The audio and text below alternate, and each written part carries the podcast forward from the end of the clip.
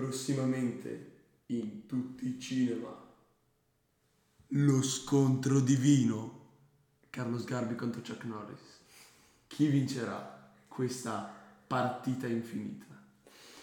Con eh, il guest starring di un muso giallo, un cachop, uno scoglio e niente po' di meno che Mimi, il cane supremo. Prossimamente in tutti i cinema. Qui Track il Joystick, un podcast dove si parla di divinità.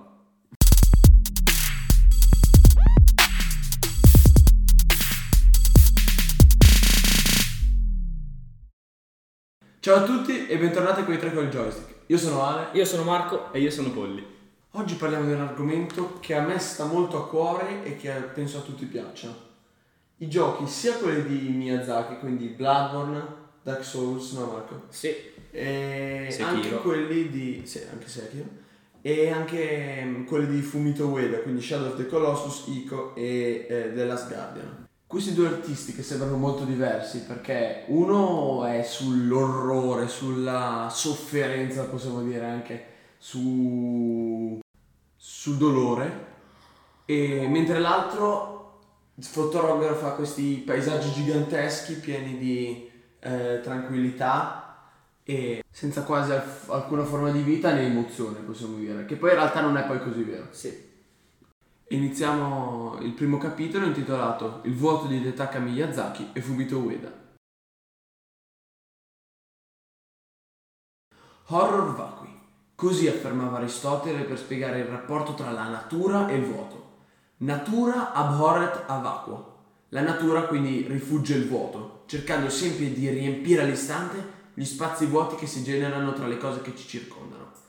Mai Aristotele avrebbe pensato che un giorno un game designer giapponese di nome Fumito Ueda avrebbe reso il vuoto protagonista delle sue opere. L'anno scorso, quando ero ancora un giocatore poco conoscente delle opere di Miyazaki, mi decisi di comprare Elden Ring per eh, entrare in eh, questo nuovo mondo. E per me fu subito amore a prima vista. E invece l'opera che mi piace di più di Miyazaki devo dire che è il primo Dark Souls, quello là proprio bello. L'anno scorso sapevo ben poco di Miyazaki e del suo particolare stile di design e narrazione e mi ritrovai di fronte a un titolo di tale fattezza, senza alcuna cognizione di causa, che mi suscitò subito uno stupore senza precedenti. L'Ordran mi fece provare quello che nell'arte si definisce il sentimento del sublime. Meraviglia ed orrore che si mescolano e si amalgano di fronte ad un'opera creata per suscitare sgomento. Arrivavo anch'io da titoli fantasy occidentali, come The Witcher 3 e Horizon Zero Dawn. Ciò che più mi stupì, appunto, fu la desolazione ed il grande vuoto presenti nel titolo. Una trama raccontata attraverso l'uso massiccio di ellissi narrative. Un mondo desolato, pieno di strutture distrutte o in rovina, popolato da esseri non morti e NPC silenziosi, caratterizzati da quasi una totale assenza di speranza e senno. Appunto, affascinato da questo peculiare stile, iniziai ad inoltrarmi in altri titoli di Miyazaki e notai come il tema del vuoto venisse spesso ripreso e addirittura a volte rappresentato. Si può dire anche Miyazaki amat vacui, perché nel primo Dark Souls, per esempio, il mondo di Lordran è popolato da non morti, i primi avversari che incontriamo lungo il nostro cammino. Quando la prima fiamma cominciò a spegnersi, il confine tra luce e ombra, caldo e freddo, vita e morte diventò sempre più labile, condannando l'umanità ad un'esistenza di non morte. Ciò rende gli uomini affamati di umanità, frammenti della leggendaria Dark Soul recuperata dal nano furtivo durante la nascita degli dei. I non morti, però, se privati di ogni speranza, smettono di recuperare umanità, diventando così esseri vuoti che vagano attraverso le terre dimenticate di Lordran senza più uno scopo e attaccando chiunque gli si avvicini. Invece in Bloodborne, Bargenbert fu la prima scuola dopo la civiltà pteumeriana a dedicarsi allo studio dei grandi esseri. Ossessionato dalla ignoranza umana, il maestro Willem, fondatore della scuola, dedicò la propria vita alle- all'elevazione della mente umana attraverso la comprensione della verità, costruita dai grandi esseri cosmici. Questo studio lo portò ad elevarsi al rango di surrogato del cosmo, arrivando a comprendere finalmente la verità. Risultato di tale ascensione fu il ragno vacuo, trad- che in italiano è stato tradotto erroneamente come ottuso. Il grande essere rappresenta il guscio vuoto e privo di intelletto che Willem, elevandosi, ha lasciato. In Dark Souls 3, invece, la vacuità è una delle caratteristiche che il nostro personaggio sblocca dopo aver accettato di voler attingere al vero potere. Parlando con Yoel, all'altare del vincolo, questo dà la possibilità di aumentare di livello ben 5 volte senza alcun costo di anime. Per poterlo fare, però, è necessario guadagnare punti vacuità morendo e possedere i segni oscuri. Se si riesce a raggiungere il livello massimo, massimo di vacuità, è possibile sbloccare uno dei diversi quattro finali di Dark Souls 3. Questi sono solo alcuni degli esempi della presenza nel, del vuoto nelle opere del game designer giapponese. Miyazaki fa suo il tema della vacuità, diventando parte integrante del suo stile narrativo, utilizzandolo addirittura nel level design e nel gameplay. Viene l'ora da chiedersi perché tanta passione per un tema così sfuggente? difficilmente apprezzabile del giocatore medio. Nella cultura occidentale il vuoto ha sempre avuto una connotazione negativa, a partire da uno dei più influenti studiosi europei, ovvero Aristotele. Il filosofo, in contrapposizione agli atomisti, rifiutava l'esistenza del vuoto, dichiarando che la natura ne impedisce la formazione, riempiendola all'istante di liquidi e gas. Nella filosofia tedesca più recente, il vuoto viene a coincidere col nulla, in senso metaforico la caduta di tutti i valori privi di fondamento, ultimo o metafisico. Si pensi al nichilismo di Nietzsche, la negazione dell'esistenza dei valori e delle verità assolute, dove la morale è solamente un prodotto convenzionale. Non si crede più in divinità, valori assoluti e verità ultime. Forse più di tutte è proprio questa la concezione che noi occidentali abbiamo del vuoto come la negazione del pieno, l'assenza della materia e allo stesso tempo di luce e speranza, una visione del vuoto totalmente negativa. E vi lascio una citazione di Nietzsche. Dio è morto, ma considerando lo stato in cui si trova la specie umana, forse per un millennio ci saranno grotte in cui si mostrerà la sua ombra. Allora mi chiedo, perché Miyazaki fa un uso così massiccio di questo tema? Certamente i non morti Wakui di Lordran rappresentano la fine lavoro, dei valori e della speranza di un mondo in rovina. Ma è solo questo il significato che Miyazaki dà al vuoto? La risposta a questa domanda l'ho trovata nella peculiare rappresentazione del vuoto di Fumito Ueda. Si potrebbe dire Ueda Amat Wakui, altro grande game designer nipponico. Fumito Ueda ci ha fin da Ico abituati ad una trama evanescente, che affascina proprio per i suoi contorni sbiaditi. Da dove arrivano i cavalieri che portano Ico al castello della regina delle ombre? Chi ha ucciso un sacrificio Mono, l'amata del nostro Wander? Chi è il potente signore della valle? E perché usa tri- i Tricok per rapire i bambini? Le ellissi narrative di Fumito Ueda, di certo, non mancano.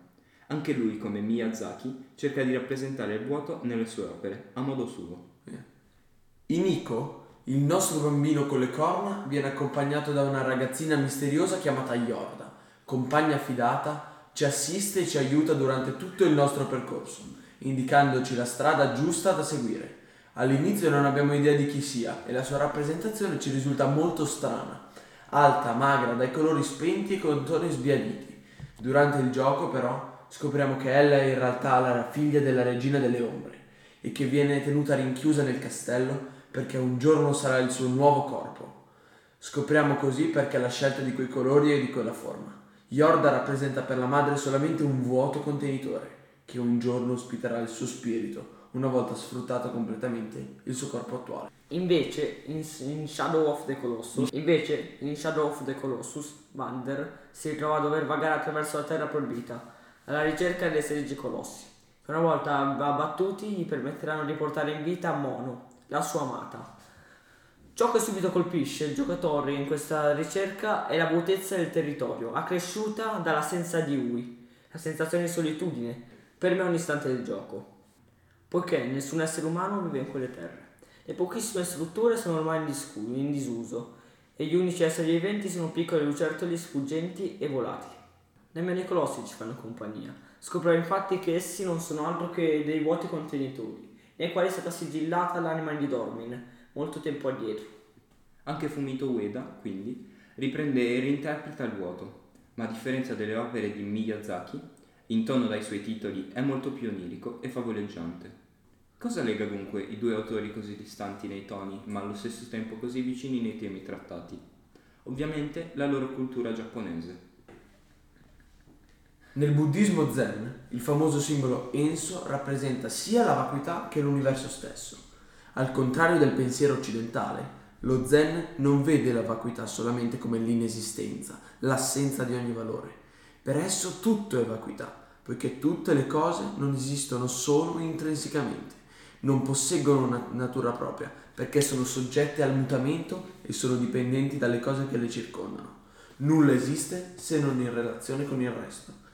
Ecco dunque che per l'Oriente il vuoto assume un significato completamente diverso, positivo, vuoto visto come interconnessione tra tutte le cose, come una cavità pronta per essere riempita dai legami.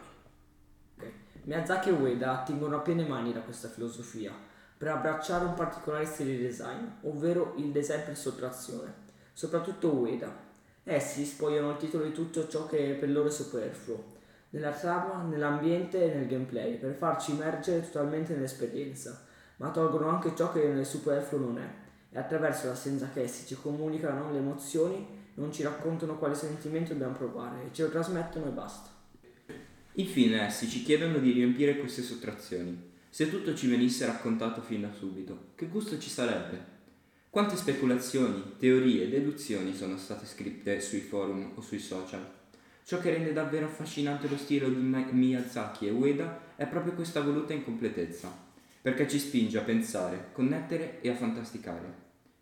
Il vuoto nel paesaggio, nei personaggi, nell'interfaccia ci affascina perché ci permette di entrare nell'esperienza completamente, permettendoci di riempirlo con le nostre azioni. E come disse Laozi, antico scrittore e filosofo cinese, ciò che è vuoto diventerà pieno.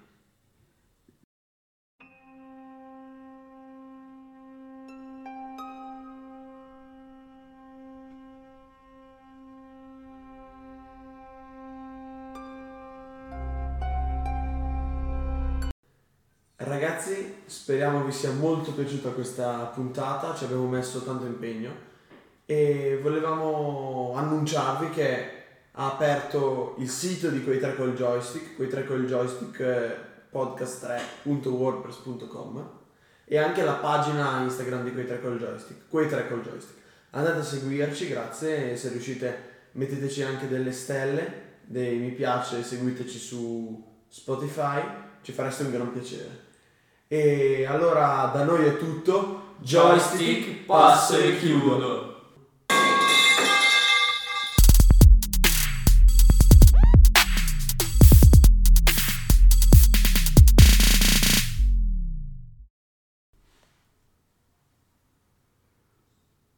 A voi, in anteprima, la dichiarazione di guerra di Carlos Garbi a Chuck Norris. Signori, ho deciso di lanciare un guanto di sfida a quell'urido pezzente che si fa chiamare Chuck Norris e che spadroneggia nella galassia governando il pianeta e rimpiangerà di essere nato. E vi ricordiamo che è uscita anche la canzone del Signore dell'Anello, Signore di Mordor, il Grande Occhio, la Mano Nera e tutti gli altri epiteti, Sauron Martinelli. Un anello per domarli tutti, un anello per trovarli, un anello per ghermirli e nel buio incatenarli. There's something special that I find so hard to tell about you sleeping next to me in the mountain shells. People say your love is speechless, but I want to let you know I'll be with you and you. Looking at your cute face in the moonlight and by your radio, baby. You got my Grazie a tutti. che cazzo di fine abbiamo fatto?